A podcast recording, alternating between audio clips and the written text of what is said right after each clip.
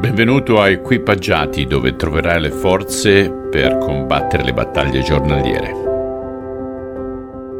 Caro ascoltatore e ascoltatrice, continua ad investire nella banca spirituale, immergendoti ogni giorno nella sua scrittura. Oggi vediamo la conclusione del capitolo 23, leggiamo dal versetto 16 al 39.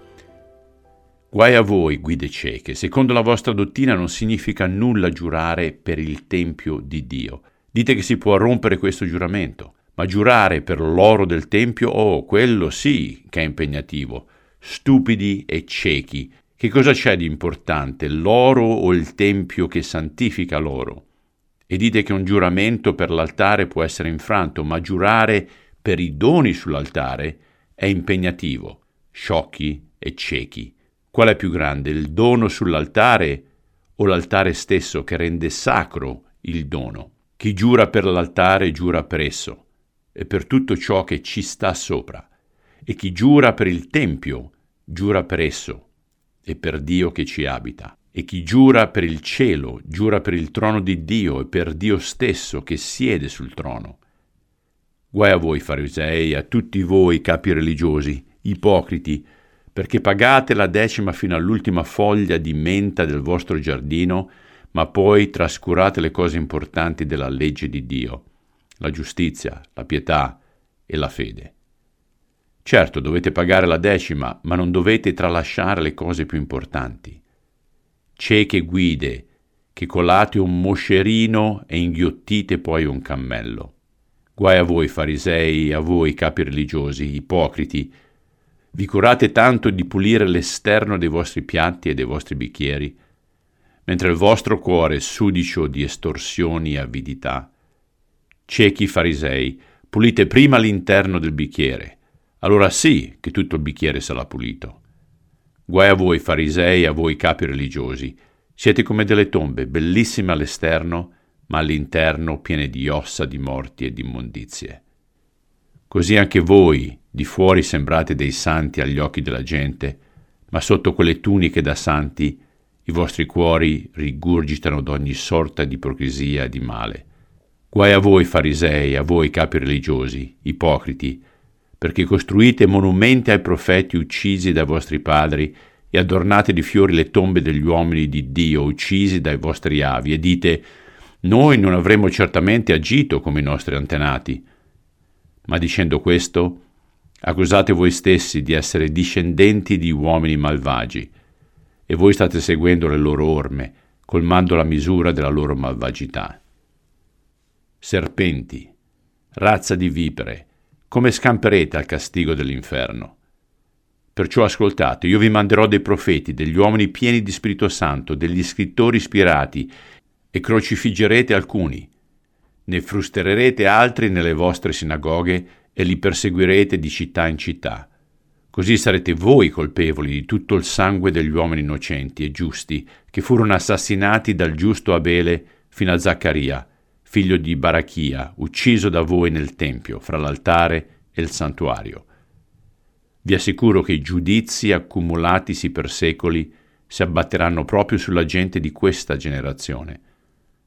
Gerusalemme, Gerusalemme, città che uccidi profeti e lapidi tutti quelli che Dio ti manda. Quante volte ho voluto riunire i tuoi figli come una gallina riunisce i suoi pulcini sotto le ali, ma tu non me l'hai permesso. Ebbene, vi accadrà come si legge nelle Scritture, la vostra casa vi sarà lasciata deserta. Perché vi dico questo, non mi vedrete mai più fino al giorno in cui direte: benedetto colui che viene nel nome del Signore. Wow, vuoi farti nemici in fretta, fai come Cristo. Impressionante, qua in questo brevissimo brano vediamo che chiama i leader spirituali guide cieche 2 volte, poi li chiama stupidi, sciocchi, ipocriti 3 volte, razza di vipere come il Giovanni Battista. E poi addirittura dà un judgment, dà un giudizio su di loro finale, dicendo: come scamperete il castigo dell'inferno. Dà loro una condanna diretta, dicendo: quello che state facendo non vi porterà per niente nel regno dei cieli. Anzi, Andando avanti dice: voi sarete colpevoli perché? Perché ammazzerete uomini innocenti e perché l'avrete fatto voi, non più i vostri avi, io vi renderò colpevoli di che cosa? Di tutto quello che è accaduto nell'Antico Testamento, da Abele fino a Zaccaria. Pazzesco. Non è per nulla strano allora capire come mai ce l'avessero veramente a morte, nel vero significato della parola, con Gesù, perché erano abituati a essere elogiati, a essere messi in prima posizione e ci godevano di questo. E tanto vediamo che c'è questo nuovo leader che li sfida e li oltraggia e li umilia davanti a tutti gli altri. E il bello appunto che la verità non ha peli sulla lingua. E anche noi dovremmo usarlo come esempio, non in maniera scaltra, però allo stesso tempo non dobbiamo essere codardi per paura del giudizio degli altri. Quando c'è da parlare della verità, da esporre la verità, dobbiamo esporla. È triste anche notare come Gesù abbatte un giudizio anche sulla città di Davide, su Gerusalemme, una città per la quale lui ha pianto spesse volte, però dice che uccide i profeti e lapida tutti quelli che Dio manda.